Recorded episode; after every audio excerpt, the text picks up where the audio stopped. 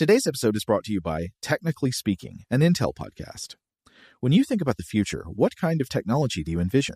Whatever the future holds, artificial intelligence will undoubtedly be at the heart of it all. Join Graham Class as he hosts season two of Technically Speaking, an Intel podcast, and hear from the minds transforming healthcare, retail, entertainment, personal computing, and more with the help of AI. Tune in every other Tuesday and explore the latest technology that's changing our world today and creating a more accessible tomorrow. Listen to Technically Speaking, an Intel podcast on the iHeartRadio app, Apple Podcasts, or wherever you get your podcasts. What's up? This your boy Lil Duval, and check out my podcast, Conversations with Unc, on the Black Effect Podcast Network. Each and every Tuesday, Conversations with Unc podcast feature casuals and in-depth talk about ebbs and flows of life and the pursuit of happiness. Unlike my work on stage, I tap into a more serious and sensitive side to give life advice and simply offer words of encouragement, yet remind folks to never forget to laugh. Every Tuesday, listen to Conversations with Unc, hosted by Lil Duval on the Black Effect Podcast Network, iHeartRadio app, or wherever you get your podcasts. Presented by AT&T. Connecting changes everything. Okay, picture this. It's Friday afternoon when a thought hits you. I can spend another weekend doing the same old whatever, or I can hop into my all-new Hyundai Santa Fe and hit the road. With available H-Track all-wheel drive and three-row seating, my whole family can head deep into the wild. Conquer the weekend in the all-new Hyundai Santa Fe. Visit HyundaiUSA.com or call 562 for more details. Hyundai, there's joy in every journey. Xumo Play is your destination for endless entertainment. With a diverse lineup of 350 plus live channels, movies, and full TV series, you'll easily find something to watch right away. And the best part? It's all free. Love music? Get lost in the 90s with iHeart 90s, dance away with hip hop beats, and more on the iHeartRadio music channels. No logins, no signups, no accounts, no hassle. So what are you waiting for? Start streaming at play.xumo.com or download from the app and Google Play stores today. All you can stream with Xumo Play.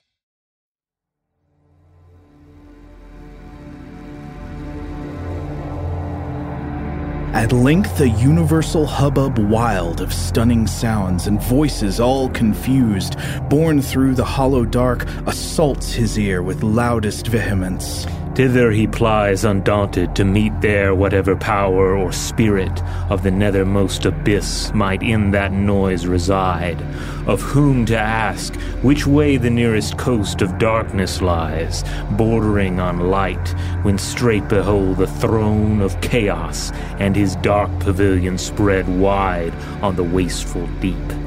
With him enthroned sat sable vested Night, eldest of things, the consort of his reign, and by them stood Orcus and Ades, and the, dreaded, name of Demogorgon.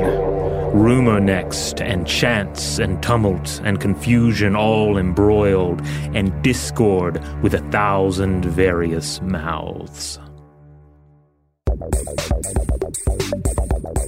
Welcome to Stuff to Blow Your Mind, a production of iHeartRadio's How Stuff Works.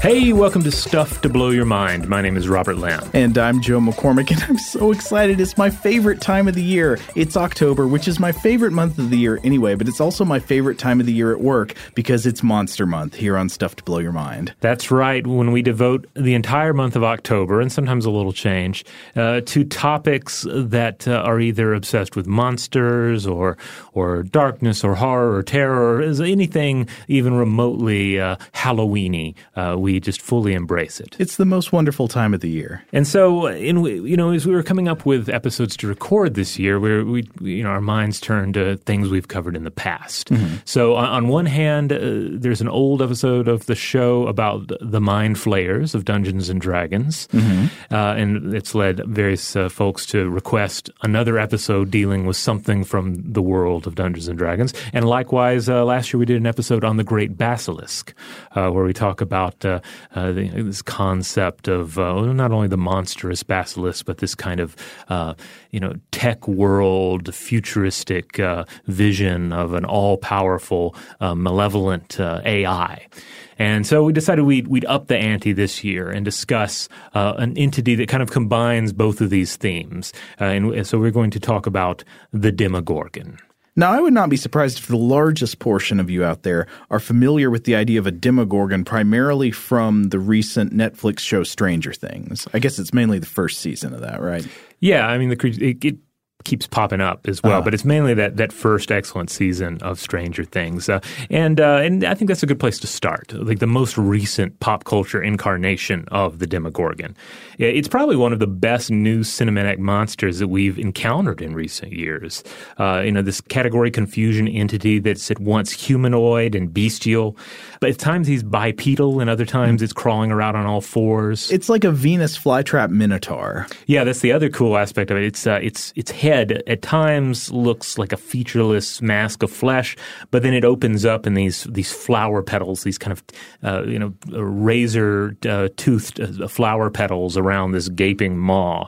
Uh, but I also like that it's a dimension hopper, right? Which kind of means it, it, it's always it could pop up anywhere. Yeah, it travels through dimensions. Though, though I'm I'm uncertain if that's part of its natural abilities because we, we see it feeding on an egg in its own dimension at one point, uh, and perhaps it takes to hunting in our world due to the the weakening of the connection between the 2 Uh, you know, due to mad science, of course. Right. Um, but uh, if this is the case, it's still quite proficient at traveling between the worlds through those rips and tears to acquire food. Right, so it could actually be a rather mundane predator in its own world. It's just that Matthew Modine and his psychic projects uh, unleashed this predator into it made it an invasive species in our world. Right. Yeah. Yeah. Like, like it, it does pretty well in its own world, but here it can really go at it. You know. It's like a Superman with the yellow sun. yeah. But of course, in Stranger Things, we also uh, learn that the, the kids in the in the story they name this creature the Demogorgon because they are actively playing Dungeons and Dragons,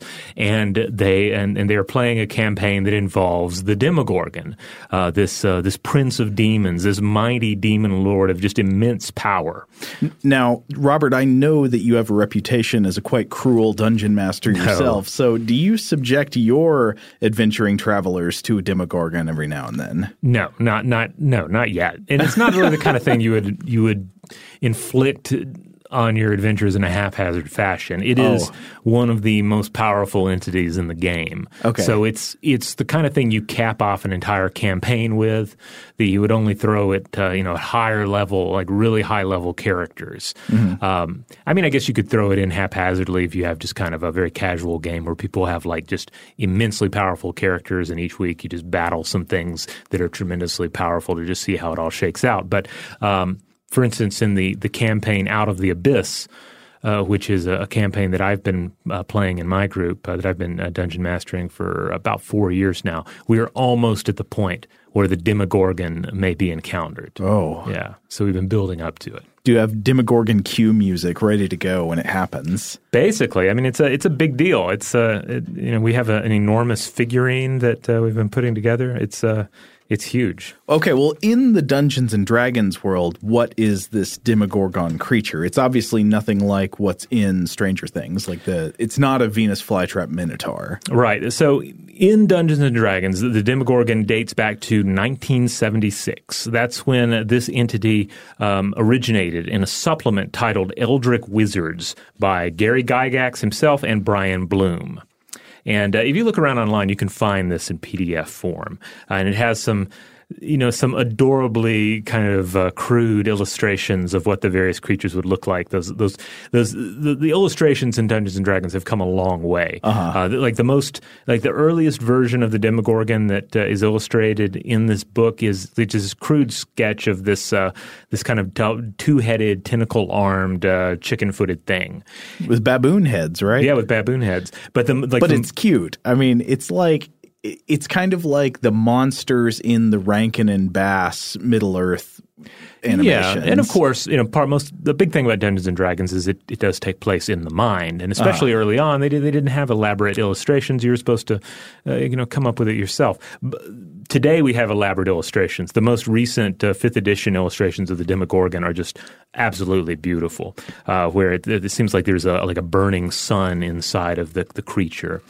Uh, but I want to read just a quick description from that original 1976 supplement to to properly describe what the creature looks like because ba- the basic description has not changed. Okay, melt my mind with terror. Okay. Uh, quote uh, Gygax and Blume here.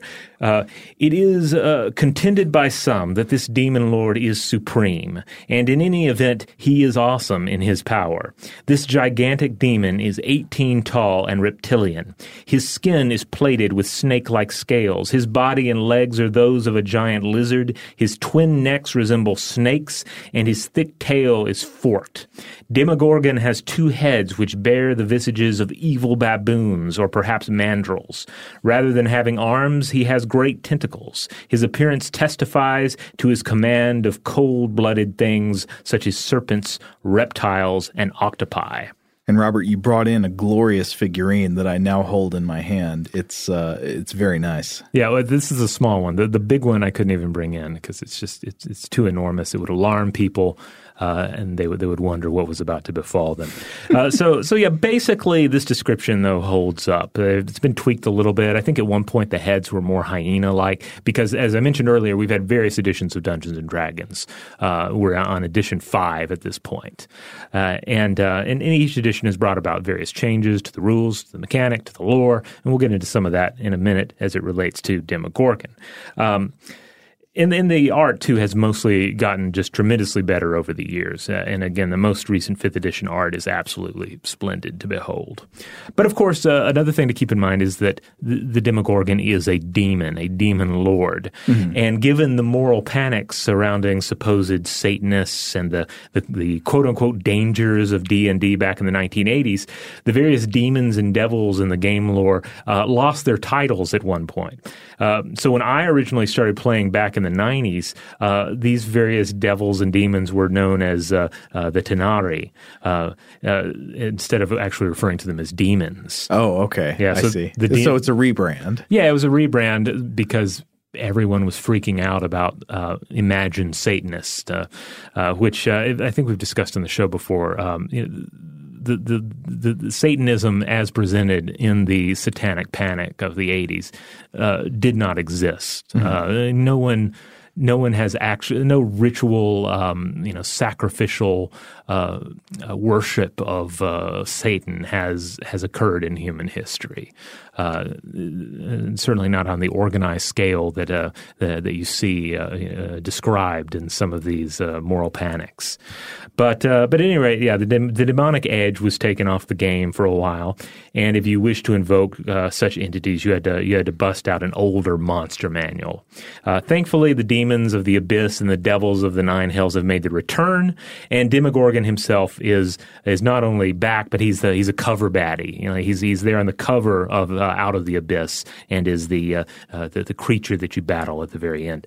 And uh, you know, he's uh, he's he's not only fearsome physically, he's also a highly intelligent entity. He has a, an, an intelligence score of twenty, uh, which is you know like, like top of the D twenty.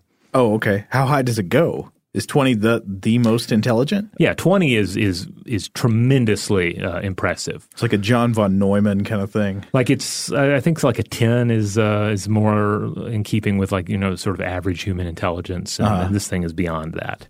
Uh, like 18 is is like really high for a starting character in uh, in Dungeons and Dragons, a starting mortal character.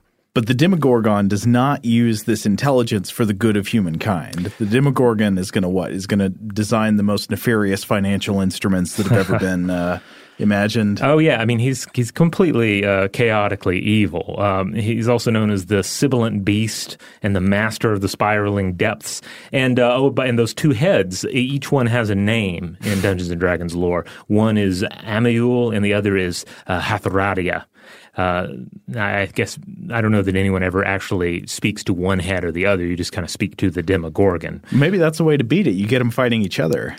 Maybe I don't know. I mean, it basically he's this wonderful embodiment of like chaos and disorder, and uh, I, you know, I think he he wonderfully uh, you know embodies this sense of maddening division, kind of a perfect demon for modern times, especially. And I also like to think of the two heads as representing like the different hemispheres of the brain. You know? Oh, okay. So maybe only one of them can do uh, complex language. Maybe so. Yeah. Uh, but but also I like the idea that the demon lords like are these mighty things, but perhaps they exist because they're they're like the accumulated runoff of all like human inequity, you know. Mm-hmm.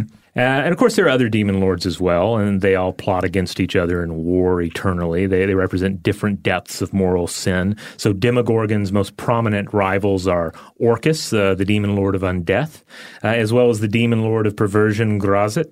Uh, and the master of lies, Fraz-Urb'luu. Uh, but he's also opposed by Baphomet, uh, Yeenoghu, and then, of course, Juiblex and Zuggtmoy, who we've uh, mentioned in passing on the show before. Wait, so one of his rivals is Orcus. Now, we began this episode with a reading Yeah. from John Milton's Paradise Lost in which the name Orcus is invoked. They don't really explain, uh, Milton doesn't go into who Orcus is there, but uh, so I, I didn't expect Orcus to come back also in the, the D&D lore here. Yeah, I mean, Orcus was a Roman god of the underworld uh, who punished oath breakers. And uh, oh, and by the way, he also has his own uh, designated trans-Neptunian uh, object, uh, uh, N0482 Orcus. Uh, not all demon lords can make that claim that they actually have uh, uh, uh, some sort of uh, you know cosmic body named after them. Uh, but this gets to the point that that D and D is this wonderful mix of influences, fusing various 20th century fantasy and sci-fi works with uh, mythology and flo- and folklore to create its worlds. So that's so Orcus obviously comes from Roman mythology. Uh, there are other creatures. Uh, we mentioned Baphomet. Baphomet is the entity that the Knights Templars were accused of worshiping in the uh, 14th century and were subsequently eradicated for. Uh, so you know that's where that name uh, comes from. But then there's Demogorgon to consider, and uh, and obviously the name predates Dungeons and Dragons because it, it pops up in Paradise Lost. Yeah, so you would, I think, obviously expect, given the word Demogorgon, that this is something from Greek mythology, right? Just sounds Yeah. like something straight out of Greek mythology. Yeah, the. Gorgons were, uh, of course, like, like Medusa. So you might think, oh, well, this is some uh, this is some Greek monster that gets turned into a god at some point. But despite what you would think from the name, you will not find the Demogorgon in ancient Greek mythology. You flip through the works of Homer, labors of Hercules, myths of Mount Olympus, cults of Athena or Apollo, you're going to find no Demogorgon anywhere. So where does this beast come from? Well, we've we've considered pop culture. We've considered uh, you know a current a 21st century Netflix show. We've considered uh, a 20th century role playing game. So what we're going to do is we're going to dive deeper. We're going to go into the literary world and continue to follow uh, follow the shadow of Demogorgon through the spiraling depths. But first, we're going to take a break. Shout out to Astepro for sponsoring this episode and providing us with free samples. Rob, as the uh, the local host with allergies here, they sent you some of their nasal spray to treat your allergies. What was your experience like? Yeah, that's right. I always wrestle with the pollen a bit when it rolls in during the spring. So they sent me the little uh, nasal spray. I tried out the product, and yeah, it sure did help me get on top of my symptoms for the day. And it's so fast acting, uh, it was already kicking in before I left the house. Astepro is a first of its kind nasal allergy spray. It's the fastest 24 hour over the counter allergy spray. It starts working in 30 minutes, while other allergy sprays take hours. Astepro is the first and only 24 hour steroid free allergy spray. Astepro delivers full prescription strength indoor and outdoor allergy relief from nasal congestion, runny and itchy nose, and sneezing. Get fast acting nasal allergy symptom relief with Astepro. Go to asteproallergy.com for a discount so you can get Astepro and go today. A S T E P R O allergy.com. Astepro and go. Use directed for relief of nasal congestion, runny nose, sneezing, and itchy nose due to allergies. Today's episode is brought to you by eBay. eBay Motors is here for the ride. Remember when you first saw the potential? And then, through some elbow grease, fresh installs, and a whole lot of love, you transformed a 100,000 miles and a body full of rust into a drive that's all your own. Look to your left, look to your right. It's official. No one's got a ride like this. There's nothing else that sounds like, feels like, or looks like the set of wheels in your garage. With over 122 million parts, you can make sure your number one ride or die stays running smoothly so there's no limit to how far you can take it. Brake kits, turbochargers, engines, exhaust kits, roof racks, LED headlights, bumpers, whatever your baby needs, eBay Motors has it. And with eBay Guaranteed Fit, it's guaranteed to fit your ride the first time, every time, or your money back. Plus, at these prices, well, you're burning rubber, not cash. Keep your ride or die alive at ebaymotors.com. Eligible items only. Exclusions apply. Today's episode is brought to you by Visible. If you haven't heard of Visible, now you have. They're the wireless carrier that's making wireless visible. It's in the name. Get a one line plan with unlimited 5G data powered by Verizon, just $25 a month, every month, taxes and fees included. Having a one line plan means you only need you to save. No estranged roommates, exes, cousins twice removed, or AI powered humanoid robots needed. And because $25 a month really means $25 a month, you can call, text, stream, whatever, as much as you want without worrying about getting dinged at the end of the month. No hidden fees, no surprises. No, really. It's like the old saying goes you can't judge a book by its cover, but you can judge a company by its name. So spread the word. Tell all your friends there's a wireless company out there with transparency in their name, and they're called Visible. Start saving on wireless today at visible.com. Monthly rate on the Visible plan for data management practices and additional terms, visit visible.com. Okay, picture this. It's Friday afternoon when a thought hits you. I can waste another weekend doing the same old whatever, or I can conquer it. I can hop into my all new Hyundai Santa Fe and hit the road. Any road. The steeper, the better. Because my all new Santa Fe is available with H track, all wheel drive, so I can hit the trail without a worry in the world. Heck, with three rows and best in class rear cargo space, I can pack the whole family in with all our gear. We've got available dual wireless charging for our phones, so we'll never lose touch with civilization, and we won't lose touch with the primordial power of Mother Earth. So which is it? Waste the weekend or do something a little more epic? And conquer it in the all-new Hyundai Santa Fe. Visit HyundaiUSA.com or call 562 for more details. Hyundai, there's joy in every journey. All right, we're back. All right, so we've been talking about the monster, the demon lord, the Demogorgon, as it is represented in Dungeons and Dragons, and Robert has some experience with that. But uh, we now have said that we need to go deeper because we're trying to figure out where this monster came from. If it doesn't come from what you would guess based on its name, Greek mythology, right? And our next step is to look at its very the the, the way its name is invoked in various uh, works of literature. So uh, one of the the books I was looking at on, on this count was uh, is a book called Dangerous Games What the Moral Panic Over Role Playing Games Says About Play, Religion, and Imagined Worlds by Joseph P. Laycock. And uh, this, is, this is an interesting uh, looking book that I really want to read more from. Uh, but uh, the author mentions that Demogorgon pops up in a number of early modern and romantic works. Uh, interestingly enough, Laycock also highlights an author in RPG named uh, that I've brought up on the show before, M. A. R. Barker.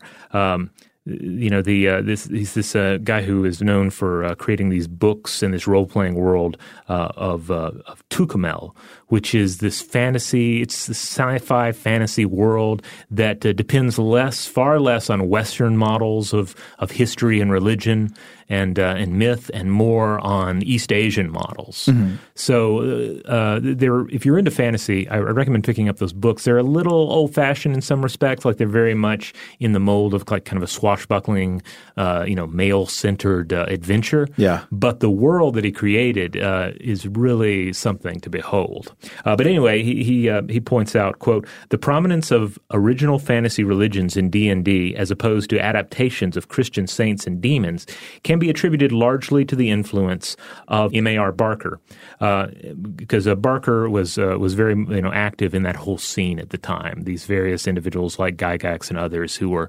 creating these role playing worlds. But as should be clear from us talking about John Milton, the Demogorgon is not something that is a purely created, uh, you know, fantasy religion creature. It actually does have more of a history. It goes back into Christian mythology in right. some way. So again, whence the Demogorgon? Can we trace it back through literature? Yeah, well, let's look at some of the key uh, examples of literary Demogorgon that pop up. Well, let's start with Milton's Paradise Lost. Uh, we read that fantastic quote from it in our cold open. Uh, Paradise Lost is, of course, the masterpiece of John Milton, who lived 1608 through 1674, in which he sets no higher goal than to, quote, justify the ways of God to man, uh, which I, I always love that. Like, it just just really going for it with this work, you know. Uh-huh. Um, and to achieve this uh, lofty goal, uh, he retells the creation and the angelic fall and the fall of man, and in doing so, creates a Satan that is, uh, in some people's eyes, um, problematically uh, sympathetic and tragic. Yeah. Now, I think you can easily say that Milton was not like sympathetic towards Satan. He was a devout, devoted right. Protestant yes. Christian. But I've seen but, I've seen that criticism uh, leveled at him, uh, particularly in uh, when I was growing up, reading some, uh, particularly uh, various uh, like Christian fundamentalist views of demonology and the treatment of de- demons and angels in literature uh-huh. that would charge that like, oh, Milton made he, he made Satan way too likable. Yeah, I mean, I think if you've got no tolerance at all, uh-huh. uh, then then yeah, it might it might go too far for you. But I think one thing he sets out to achieve and does in Paradise Lost is he shows sin as as uh, going astray, you know, mm-hmm. as, as, folly, as like following uh, following a misguided path, and not always just kind of this like uh, indefinable miasma of horribleness. Yeah. People often like to think of the devil as like something you can't even look at. Mm-hmm. Uh, but Milton's devil, I mean, the the the kind of scary thing about the devil in classic conceptions of it is that he is seductive and that he makes good arguments. Yeah.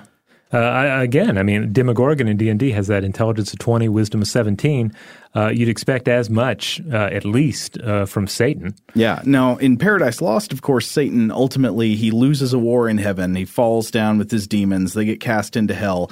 They have a big debate about what to do about this. Some demons counsel that they should, you know, take up arms. I think Moloch says, "Let's go fight again." Mm-hmm. Some say, you know, we're down here. We can just let's make the best of it. You know, hell's not so bad. and uh, but but Satan gets this idea. He's going to get revenge by by corrupting God's favorite creation, the human. And spoiler, uh, he pulls it off.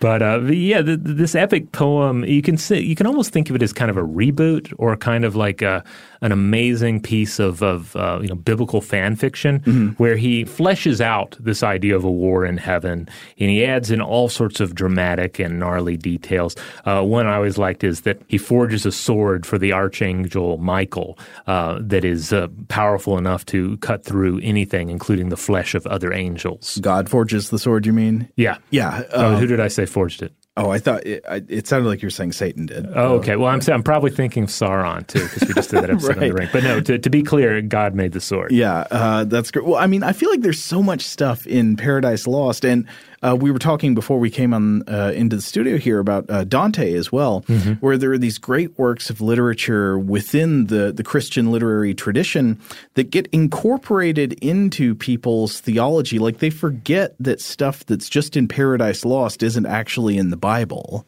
Right. Yeah, and and we can thank Dante for the, pretty much the whole concept of of purgatory becoming so prominent in uh, in Western traditions.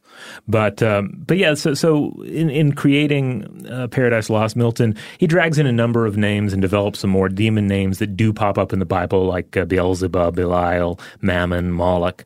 But then he also drags in Orcus and Demogorgon. And then there are seemingly new creations like uh, Mulciber, uh, the architect of Pandemonium, the capital of hell. Uh-huh. So Demogorgon is mentioned in Book Two, and we, you heard it at the start of this episode. Describe, and this is a, a section of uh, Paradise Lost that describes Satan's voyage out of hell with sin and death. So the Demogorgon is basically a background player. It's texture. Yeah, just adding a little texture to the scene as Satan crosses the wilds of chaos and night that span the void between heaven and hell. And there are other literary invocations of the Demogorgon that I would say are basically the same. They use the Demogorgon not as a major figure of significance, but something as sort of texture to establish that a place is sort of ultimately abandoned by God and and wretched. Yeah, know, like a, it's just really horrible. And another great example of this is the way the Demogorgon is invoked in Edmund Spenser's *The Faerie Queene*. Uh, so if you've never read it, *The Faerie Queene* is also it's like Paradise Lost, an English epic poem. Uh, it's from the 16th century, so it's earlier than Paradise Lost. And it's this really long poem about virtues and the adventures of chivalrous knights. It's one of those that's, uh, you know, to modern readers, I think it, has a whole lot of interest in it and there is some great poetry in it, but also it can be very long and ponderous and kind of stuffy in some ways because, I mean, you can only read so much about piety and chivalry. you know? Um, but it's long been interpreted as containing a lot of allegorical representations of present figures in politics from the Elizabethan era when it was written. I think I was reading about how Spenser. um, he he secured himself a really nice pension from the Elizabethan court by presenting the poem to Queen Elizabeth. Uh, but again, the Demogorgon here does not appear as a main character, but sort of as a bit of character for the landscape. So just to read uh, one stanza in which it is invoked. Therefore, desirous the end of all their days to know, and them to enlarge with long extent by wondrous skill and many hidden ways, to the three fatal sisters' house she went. Far underground from tract of living went, down in the bottom of the deep abyss where Demogorgon in dull darkness pent, far from the view of God's and heaven's bliss, this hideous chaos keeps their dreadful dwelling is. Hmm. So this character is going she's going down into a into a dark, God-forsaken place. And how do you signal a place is dark and God-forsaken? How do you show a place is evil and far from God? Well, you mention it's where the Demogorgon hangs out. so if the Red Cross Knight stands for piety and holiness, the Demogorgon stands for unholiness and satanic chaos. Now, another work that's uh, that's often uh, invoked uh, that mentions uh, the Demogorgon is uh, another 16th century work. It's an Italian epic poem uh, by Lodovico Ariosto titled Orlando Furioso, which is um, a poem that con- concerns the knight Orlando, who is uh, known in French traditions as Roland. Uh, now, at least in some versions and translations, uh, it, it does mention Demogorgon, quote, the ruler of fates. Uh, but as far as I could tell, again, he's just background. He's just texture that's added to this uh, to a particular scene. All right, so this gets us back to the the 15th, 16th century, um, and so we see by then that the Demogorgon is being invoked in uh, literature written by Christians as some kind of infernal demon, some bad thing. Maybe it has something to do with fate. Maybe it has something to do with chaos. And there's an earlier source I came across that's uh, a uh, hundred years or so before this, uh, the, a 14th century Latin encyclopedia of pagan gods and their relationships, known as Boccaccio's Genealogia Deorum Gentilium, or the genealogy of the gods of the Gentiles. Hmm. Uh, this was written by the Italian poet Gio. Giovanni Boccaccio. And Boccaccio apparently was commissioned to sort of like put together this, this compendium of all the bad old gods, you know, the, the, the pagan stuff back then and show their relationships to each other to make a family tree. I found an edition and analysis by Ernest Hatch Wilkins. I actually could not find a an English translation of this. I think there might be one out there somewhere, but maybe it's not available online. Um, but but anyway, uh, Wilkins in this 1927 edition from the University of Chicago Press was discussing uh, what is covered in this book, and apparently in attempting to create a family tree of all pagan gods, Boccaccio regards the Demogorgon as the original pagan deity, like mm. the hmm. great great grandfather of Jupiter or Zeus, from which all other pagan deities are descended. So the the family tree just starts starts right at the top, Demogorgon. All right. So if you're if you're looking at you know various pagan gods from a from this Christian standpoint, where pagan gods are a bad thing and perhaps are actually demons, then that's where we get into the idea that the Demogorgon is something primal and perhaps uh, uh, vile in nature. Yeah, the very first god. How strange. Now, it turns out this isn't the first reference to a demogorgon in Christian literature, and we will find an earlier mention of it uh, later on. But before we move on to that, I wanted to talk about what I think is one of the most interesting literary depictions of the Demogorgon, definitely the most interesting I've come across, and it's in Percy Bysshe Shelley's Prometheus Unbound. This is, of course, Mary's husband. Yes, uh, mm-hmm. uh, yes, the husband of the author of Frankenstein. Percy Bysshe Shelley was a uh, an English romantic poet. Uh, this is a lyric drama, so it's a drama sort of written in verse. Uh, the, the the play is a response to the Greek myth of Prometheus, and Shelley first published it in 1820. and he explicitly presented it as this as a response to the uh, the play Prometheus Bound by the ancient Greek playwright Aeschylus. So the myth of Prometheus, you might know it well, but just to refresh, it goes something like this: Prometheus was one of a race of deities in ancient Greek religion known as the Titans. And the Titans came before the gods of Olympus. The Titans were offspring from the union of Uranus, the heavens, and Gaia, the earth. And they ruled the earth until Cronus, the king of the Titans, was dethroned and his allies were defeated by his son Zeus and the Olympian gods. This is the War of the Titans, or the, the Titanomachy. Um, so Prometheus was one of the Titans, the son of the Titan Iapetus, but he took the side of Zeus in the war between the Olympians and the Titans. So he's still around among the Olympian gods. And Zeus, of course, is a creep as always. Zeus is you can just set your watch to it. He's going to be a creep and a jerk. Zeus doesn't want mortal humans down on earth like us to have power and knowledge like the gods. So he, he takes this crucial step in this myth of hiding fire from the humans. He takes fire from the earth, he hides it in Mount Olympus. He says humans can't have it. And Prometheus, the, the Titan, instead is sympathetic to humans. And so what he does is he steals fire from where Zeus had hidden it on Olympus, and he takes it down to share with the mortals below. And this uh, is a, a, trope that we see in various mythologies. Uh, oh, yeah. For instance, there's a, there's a nearly identical role in Chinese myth of the fire driller, uh, who essentially does the same thing. And then we see this, again, in so many stories. There's some sort of knowledge of um, you know some sort of generally it's basically technological in nature, mm-hmm. and it is taken from the gods one way or the other, borrowed from the gods, uh, and bestowed, uh, either bestowed to humans by some benevolent entity like mm-hmm. Prometheus, uh, or it is just straight up uh, stolen from the gods by mortals. Well, I, I, think I like the Chinese version even better because in that the god who brings the the fire does it, it explicitly brings the technological means to make fire, not mm-hmm. just the fire itself. So the fire drill, of course, you know, yeah. if you ever used a bow drill, it's not so easy, but you can can make fire that way.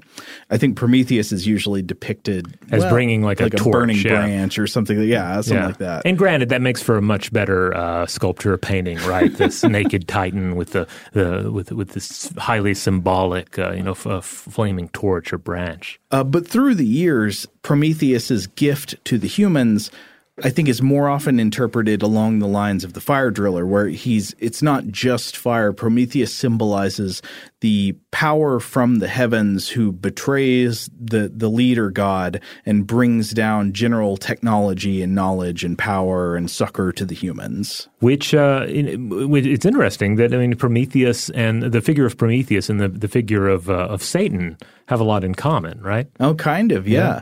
Uh, because, I mean, yes, Satan, one of the things that's interesting about the story of Satan in the Garden of Eden is that Satan does not lie to the humans. Yeah. Uh, you know, he's presented as doing bad, but he, he encourages them to uh, to violate God's law in the garden and eat from the tree that is forbidden to them. But he says you can eat from this tree and you will not die as you've been told you will. And it, it turns out it's true. They eat and it doesn't kill them. Except you could make the argument that maybe well maybe it makes them mortal in the long run. But I mean, basically he's a disruptor. Yeah. To put it in like Silicon Valley terms, right? Like he's he's trying to disrupt uh, creation.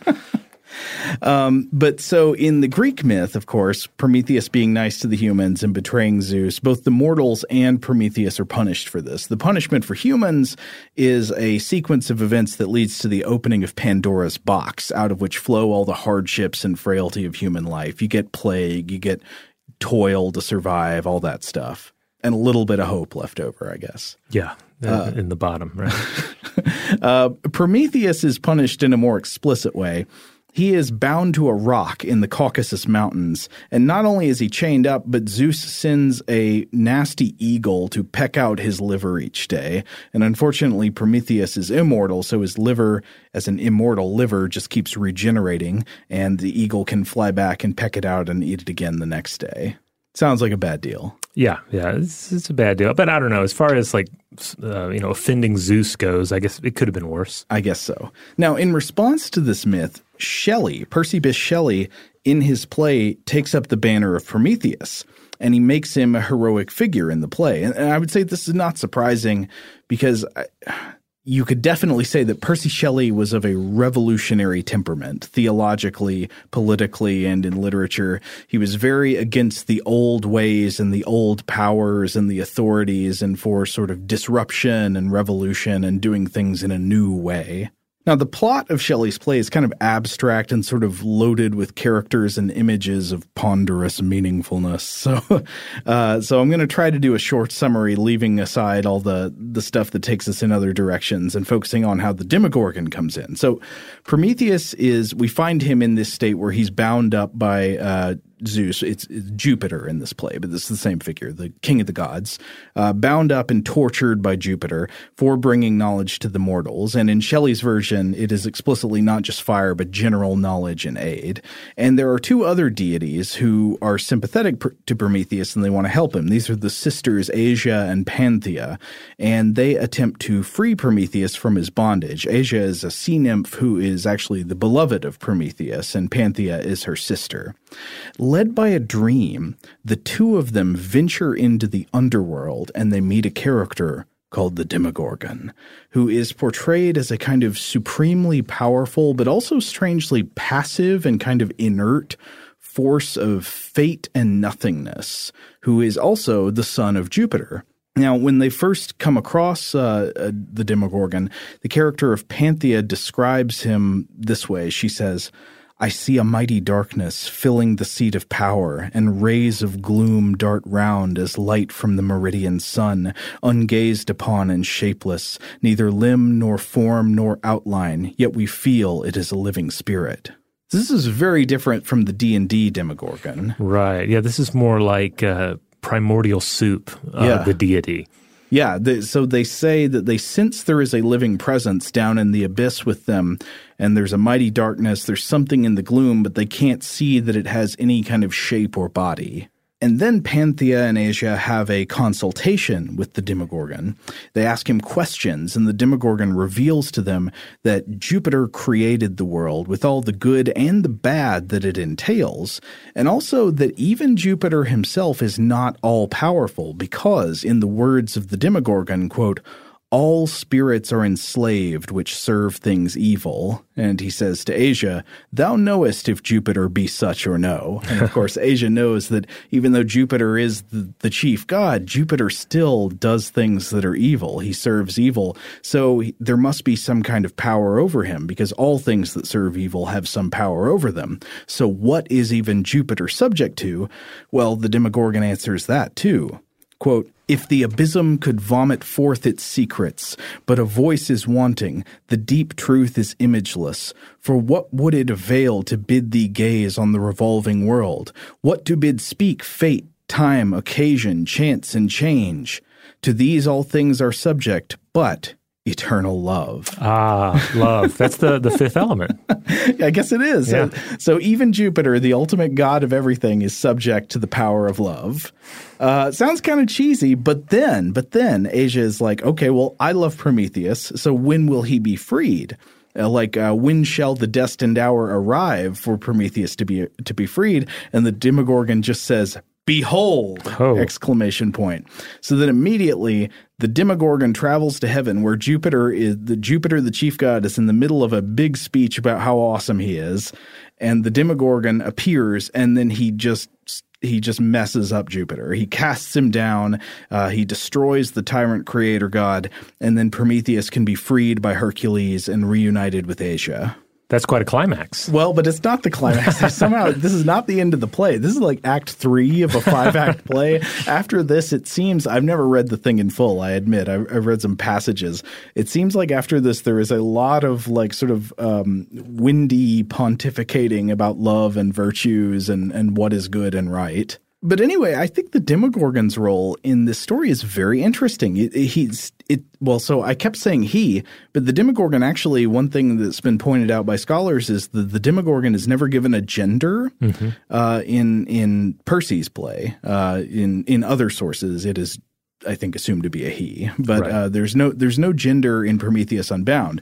So the Demogorgon, whoever they are, whatever they are, is depicted as an some kind of infernal phantom of the underworld, but also a liberating force for positive good, overthrowing the tyrannical order of creation at the appointed hour. Uh, though interestingly, I would say the Demogorgon doesn't really seem to act out of their own volition. It's almost as if um, they are somehow triggered into this act by the visit from Asia and Panthea. Like it's the love for Prometheus from Asia that was fated to precede the appointed hour of Jupiter's destruction and the liberation of the world. Another thing that's interesting here about Shelley's work so we talked about how the Demogorgon does not actually come from Greek mythology, even though he's being retro inserted into like classical mythology here, Greek and Roman kind of blended mythology here. Um, what would the word Demogorgon mean if it actually were a Greek word? Well, you've got the apparent roots demos and gorgon, like the people's gorgon. Yeah, like democracy. Yeah. and, and then Gorgon again, the monster, the the uh, of which Medusa is a member of the the species. But actually, the Gorgon name for Medusa that has a root in Greek too. It's from the word gorgos, which means something like terrible or grim, hmm. you know, terror inducing. So the Demogorgon could literally be translated as the people's terror, like the terror of the masses of people, which is a very interesting intersection with the idea of like a long faded revolution to dethrone tyrant kings and unworthy gods. And of course, we know uh, Percy Shelley was a supporter of the French Revolution. He believed in atheism. He believed in republicanism, not to be confused with like the Republican Party of today. Just like in the context of the time, that was representative government as opposed to monarchy. Um, and so I think it could be tempting to think of like the French Revolution as Shelley's Demogorgon, the people's terror, like this in, inevitable swell of justice that washes tyrants from their thrones, but at the same time contains a terrifying and mighty darkness that can't really be seen or understood. I like that. The, the people's terror. I mean, yeah, there. Uh, I don't know. I, I don't know if if Shelley himself would have seen that, uh, seen that comparison, because I think he he may have had a more. Um, I don't know, a less nuanced view of the guillotine, say. And of course, this introduces the idea of uh, the Demogorgon as, uh, as as being like poten- a potential like political candidate. Yeah. uh, if perhaps in uh, in our upcoming elections. Yeah. uh, if, if you're if you're you know inclined to use a write-in candidate, Mm-hmm. go with Demogorgon 2020. the just rage of the people that is without form or shape. Yeah. now, uh, one more uh, example of Demogorgon popping up uh, in. In, in, a, in, a, in a work of literature uh, is a is a, a story, essentially a short story from Voltaire. Vol- Voltaire lived 1694 through 1778, and uh, I'd never read this one before. I'd read I'd read some works of Voltaire in the past. Um, um, but uh, at, any rate, this one is ti- titled Plato's Dream, uh, in which the Demogorgon is presented as a genie who witnesses the initial creation um, of the world by uh, this primordial force uh, called the demiurge. And along with its fellow genies, uh, the Demogorgon is granted a portion of the creation to then, uh, you know, to, to then finish into a functioning world. Uh, the Demogorgon is given the task of creating Earth and uh, and is then critiqued and criticized by his fellow genies for making such a mixed up planet. And so there's a, a part here I want to quote uh, where the Demogorgon responds to his critics and says, "quote It is an easy matter to find fault, good folks," said the genie.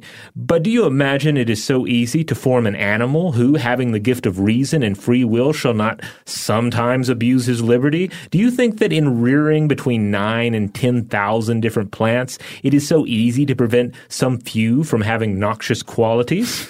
Do you suppose that with a certain quantity of water, sand, and mud, you could make a globe that should have neither seas nor deserts? As for you, my sneering friend, I think you have just finished the planet Jupiter. Let us see now what figure you make with your great belts and your long nights, with four moons to enlighten them. Let us examine your worlds and see whether the inhabitants you have made are exempt from follies or diseases. I guess we'll just have to wait for the Europa probe to inform us on to resolve this one. Right. So uh, there's not much to really, I I feel like, uncover in this one. Uh, but there are there's at least one detail in this that'll become critical uh, in our next section uh, of of the podcast. After we come back from a break, we will get into the true abyssal origins of the Demogorgon. Today's episode is brought to you by eBay. eBay Motors is here for the ride. Remember when you first saw the potential? And then, through some elbow grease, fresh installs, and a whole lot of love, you transformed a 100,000 miles and a body full of rust into a drive that's all your own. Look to your left, look to your right. It's official. No one's got a ride like this. There's nothing else that sounds like, feels like, or looks like the set of wheels in your garage. With over 122 million parts, you can make sure your number one ride or die stays running smoothly so there's no limit to how far you can take it. Brake kits, turbochargers, engines, exhaust kits, roof racks, LED headlights, bumpers, whatever your baby needs, eBay Motors has it. And with eBay Guaranteed Fit, it's guaranteed to fit your ride the first time, every time, or your money back. Plus, at these prices, well, you're burning rubber, not cash. Keep your ride or die alive at ebaymotors.com. Eligible items only, exclusions apply. Today's episode is brought to you by Visible. If you haven't heard of Visible, now you have. They're the wireless carrier that's making wireless visible. It's in the name. Get a one line plan with unlimited 5G data powered by Verizon, just $25 a month, every month, taxes and fees included. Having a one line plan means you only need you to save. No estranged roommates, exes, cousins twice removed, or AI powered humanoid robots needed. And because $25 a month really means $25 a month, you can call, text, stream, whatever, as much as you want without worrying about getting dinged at the end of the month. No hidden fees, no surprises. No, really. It's like the old saying goes you can't judge a book by its cover, but you can judge a company by its name. So spread the word. Tell all your friends there's a wireless company out there with transparency in their name, and they're called Visible. Start saving on wireless today at visible.com. Monthly rate on the Visible plan for data management practices and additional terms, visit visible.com. Okay, picture this. It's Friday afternoon when a thought hits you. I can waste another weekend doing the same old whatever, or I can conquer it. I can hop into my all new Hyundai Santa Fe and hit the road. Any road. The steeper, the better. Because my all new Santa Fe is available with HTRAC, all wheel drive, so I can hit the trail without a worry in the world. Heck, with three rows and best in class rear cargo space, I can pack the whole family in with all our gear.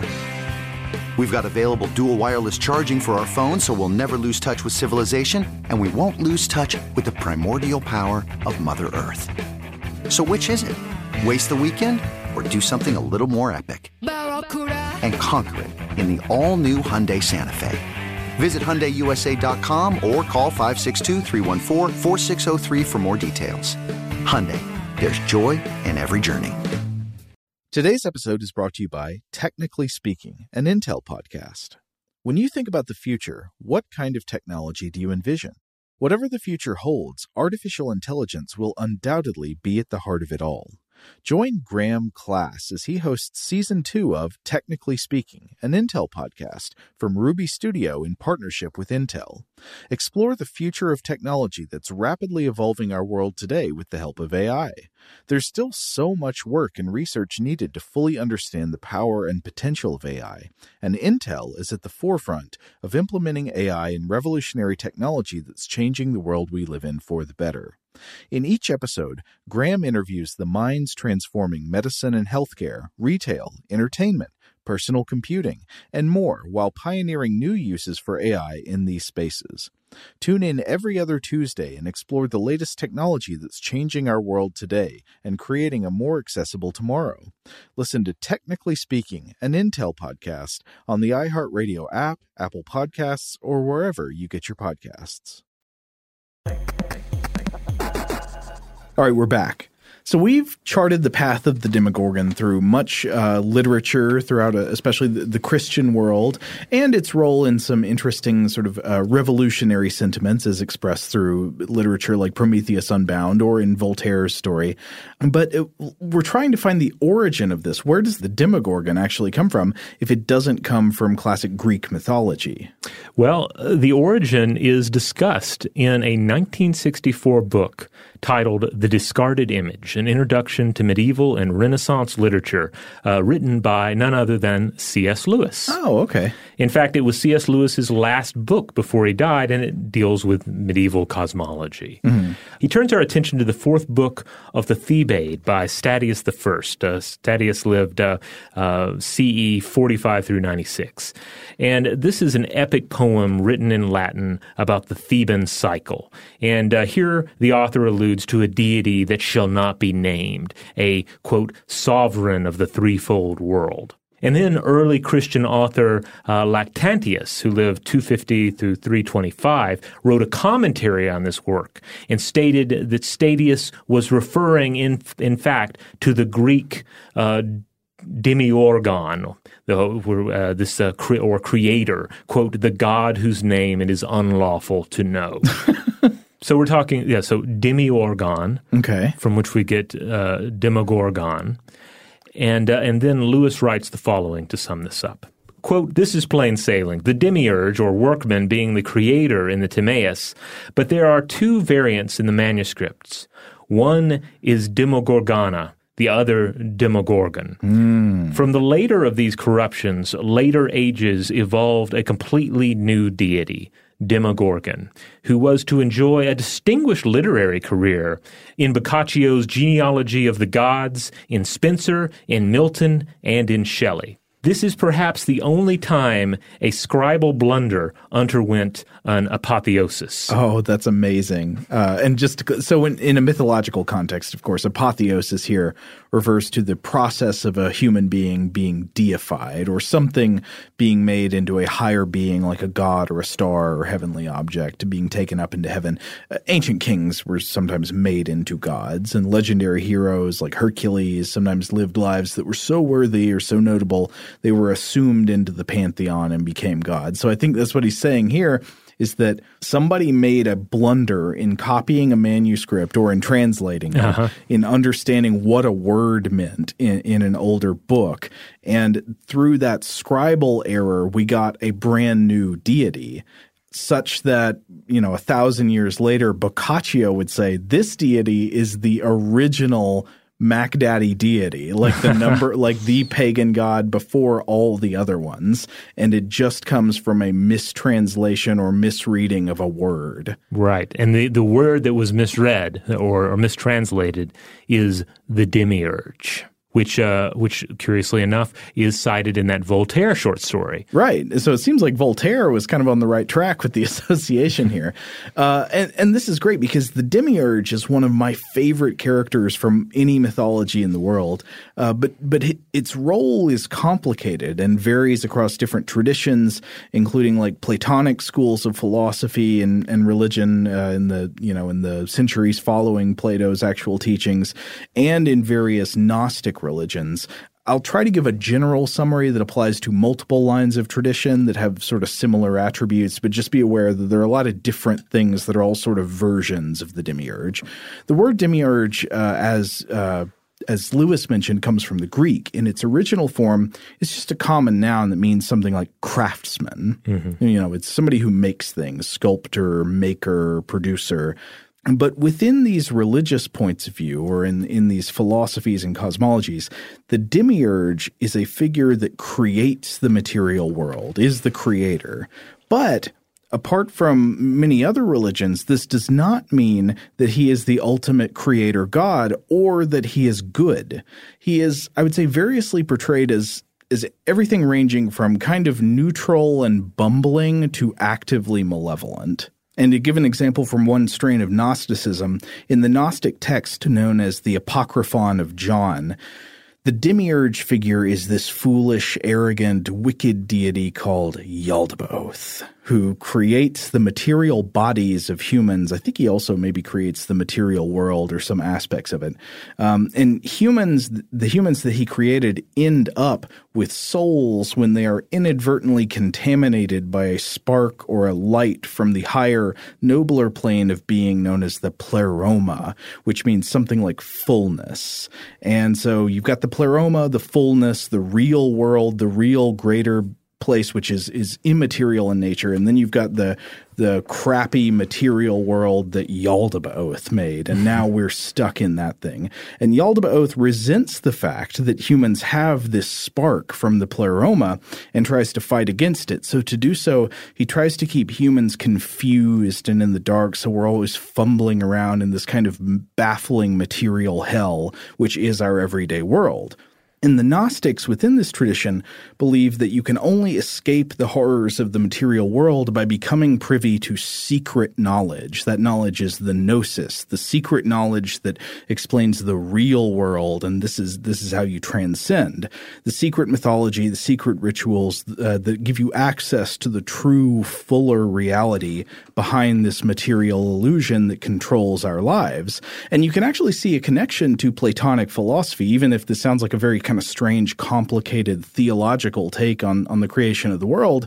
It sounds a lot like Plato's cave, right? Yeah, yeah, it does. I mean, and also like the, the basic spirit of this is also reflected in other faiths. I mean, the the idea of there being a secret reality of Yeah. there of there being some sort of cycle that we need to break free from. Mm-hmm. Uh, I mean, you see that in uh, say uh, you know uh, uh, Hindu and Buddhist traditions. Yeah. and this idea of the, the the spark of something more divine being like trapped in the mud of our bodies. I mean, you see that uh, also reflected in, in even more recent creations like Scientology. Oh, totally. I, I think, yeah, absolutely. I would say Gnostic theology reflects something that is a very common belief among humans. And you can see how often it appears not just in other religions, but in all kinds of pop culture. I mean, e- echoes of the Gnostic worldview bounce around constantly, even through contemporary culture, whether we are conscious of it or not, and whether the creators of these pieces of culture are conscious of it or not. If, I mean, if you've seen The Matrix, you mm-hmm. already have a sort of baseline understanding of Gnostic cosmology. You just replace the evil computers and the agents with like cosmic realms and wicked archons like the Demiurge.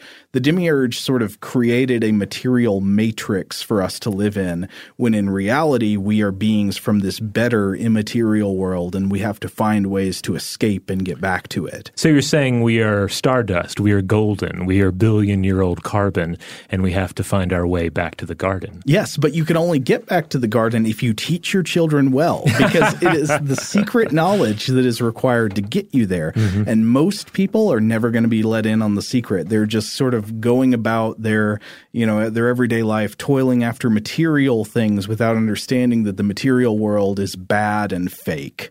But I love this idea that the demiurge, uh, being this creator of the material world, who's uh, at the at the very least bumbling and at worst some kind of devilish thing that that hates us and wants to trick us into living bad, wrong lives. I could see this mistranslation leading to the creation of the Demogorgon figure being an excellent modern reworking of the Gnostic theology and being a part of that demiurge's plan. Like the demiurge hides the true gnosis about its wicked role in creating the material world and these filthy bodies of ours it, by causing a scribal error that hides its existence, and instead it gets everybody focused on this fake, illusory uh, demon or primordial god, the Demogorgon, and then you're scared of the Demogorgon or you're in awe of its primeval darkness and shapeless presence, so you forget that you need to be seeking the gnosis to escape this wretched unreality. Uh, and uh, yeah. Yeah, I mean, if you ultimately, if you're trying to en- envision the ultimate evil power in a uh, in a in a fantasy world, uh, yeah, this this sounds like the this is the the Prince of Demons right here. You know, I weirdly kept thinking about the demiurge when we were recently talking about that book I read by Philip Ball about uh, quantum mechanics. Oh, yeah? that, that uh, is called uh, Beyond Weird. It's a great book. It's a new book from this year or last year about uh, quantum mechanics. And one of the things that I think is really great about the book is it doesn't let you off the hook. It doesn't just let you say, "Wow, quantum mechanics sure does seem weird," and then kind of shake your head and move on. Like it, it tries to force you to look at it. It does the the thing from like um, Clockwork Orange where it holds your eyelids open Yeah. and says, "No, look at this. Um, pay attention." And, you know, one of the things you walk away from that with is that, okay, you know, I'm not saying that physical reality isn't real, but it it makes you think that whatever way we're interacting with the world on a day-to-day basis, you know, the the kind of reality we perceive with like objects you can touch and and see and and know their place and all that that, that is not the ultimate like arbiter of what reality is. Like your perception of reality is not necessarily the most accurate way of understanding reality, even though it, you know, it seems to work good enough to get you through life. So how could it be wrong? But yet we, you know, we do experiments in physics all the time now that uh, that just show you over and over again that the way you have of making sense of the world is some kind of derivative, second order mm. kind of uh, grasp of physics, or you have no intuitive way of understanding quantum reality. You know what happens before decoherence and everything. So that ultimately there is this there is this deeper truth in the universe. Yeah uh, that that we are not inherently privy to. We're only privy to it via uh, technology, via science. Uh, these are essentially Gnostic tools of, uh, of elevation. That's, that's, how you get the gnosis. Is you do a double slit experiment. well, I've enjoyed this uh, this journey that we've taken. You know, uh, because it feels uh, uh, part, I mean, part of it seems like the, the, the, natural destination for an exploration of the Demogorgon, that it would tie back to this primordial uh, being that's wrapped in Gnostic mystery. But on the other hand, I love that it also hinges incredibly upon uh, just a scribal blunder. Uh-huh. You know, that it's uh, it's it's this thing that was actually and it was never really real in the way that we uh, we might uh, you know attribute it uh, as having been. It was never actually um, an entity that was uh, worshipped or even factored into any actual myth cycle. No, it is wholly without shape and out of the darkness. Yeah. It is the figure that Asia and Panthea uh, go to visit, and you know it just waits there until its hour comes round at last. Yeah, yeah, and uh, I also love how we got to uh, let's see if we got to, to turn to Joni Mitchell, Crosby, Stills and Nash, uh, C.S. Lewis, um, Milton, and of course Gary Gygax uh, to understand it all. A wonderful motley crew for those wooden ships on the water. All right, well, we're going to close it out right there. But obviously, uh, I imagine a number of you have thoughts about the Demogorgon, either the, the, Netflix version or the Dungeons and Dragons incarnation, or perhaps some of the the, the literary uh, incarnations that we've discussed here as well. And of course, we would love to hear from you. Uh, but stay tuned because again, this entire month of October is going to be uh, uh, Halloween themed, uh, as it has been in the past. we're going to have all new monstrosities to consider, tying in as much science as we possibly possibly can. Have we ever done an episode on the science of Medusa? Uh, snakes for hair? Is there something there? Something? Ooh, I don't know. I mean, I've, I've covered, I've, i at least blogged about Medusa back in the day, and I think I did maybe a monster science video about Medusa. But that would be an interesting one to to, to explore again, uh, because the Medusa is a is a fascinating monster, and then some of the things we've done with the Medusa uh, are kind of monstrous uh, yeah, I could. I would be up for a, a Medusa exploration. Bring it. All right. In the meantime, if you want to support the show, the best thing you can do is uh, make sure you have subscribed and then rate and review us wherever you have the power to do so. And don't forget about invention. Monsters are great, but the real monster is always human endeavor and human invention. And that's what we, we explore. Invention is a journey through human techno history. Uh, really, it's a, it's a celebration uh, or at least a contemplation in some, in many cases, of uh, the fire of Prometheus. Yeah. Uh, the things we made, how they made us, where they came from. Yeah. So uh, make sure you have checked that show out as well, and make sure you subscribe, rate, and review. Helps us out. Huge thanks, as always, to our excellent audio producer, Seth Nicholas Johnson. If you have any feedback on this episode and would like to share it with us, if you'd like to get in touch just to say hi or suggest a topic for the future, you can email us at contact at stufftoblowyourmind.com.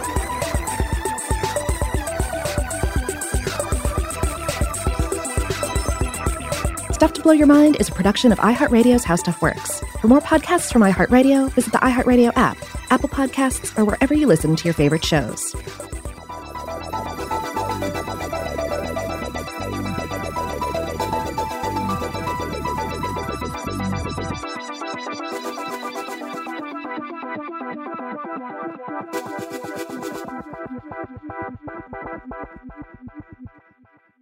Today's episode is brought to you by Visible. The future of wireless is here, and it's transparent. Switch to Visible, the wireless company that makes wireless visible. Get a one line plan with unlimited 5G data powered by Verizon, just $25 a month, every month, taxes and fees included. No hidden fees, no surprises, no, really. What are you waiting for? Get with the times and switch to Visible at visible.com. Monthly rate on the Visible plan for data management practices and additional terms, visit visible.com. Xumo Play is your destination for endless entertainment. With a diverse lineup of 350 plus live channels, movies, and full TV series, you'll easily find something to watch right away. And the best part? It's all free. Love music? Get lost in the 90s with iHeart 90s, dance away with hip hop beats, and more on the iHeartRadio music channels. No logins, no signups, no accounts, no hassle. So what are you waiting for? Start streaming at play.xumo.com or download from the app and Google Play stores today. All you can stream with Xumo Play. This is Malcolm Gladwell from Revisionist History. eBay Motors is here for the ride. With some elbow grease, fresh installs, and a whole lot of love, you transformed 100,000 miles and a body full of rust into a drive that's all your own. Brake kits, LED headlights, whatever you need, eBay Motors has it. And with eBay Guaranteed Fit, it's guaranteed to fit your ride the first time, every time, or your money back. Plus, at these prices, you're burning rubber, not cash. Keep your ride or die alive at ebaymotors.com. Eligible items only, exclusions apply. Are you looking for the perfect move in ready home this spring season? Now's the time to buy at Fischer Homes. For a limited time only, enjoy below market interest rates starting at 5.375% APR, 6.139% APR. With these exclusive lower rates, you can save hundreds on a move in ready home and start enjoying the benefits of home ownership even faster. Schedule your personal tour with one of our new home specialists at FischerHomes.com and make this spring the season you find your perfect home sweet home. Financing provided by Victory Mortgage, LLC, NMLS 461249, Equal Housing Lender.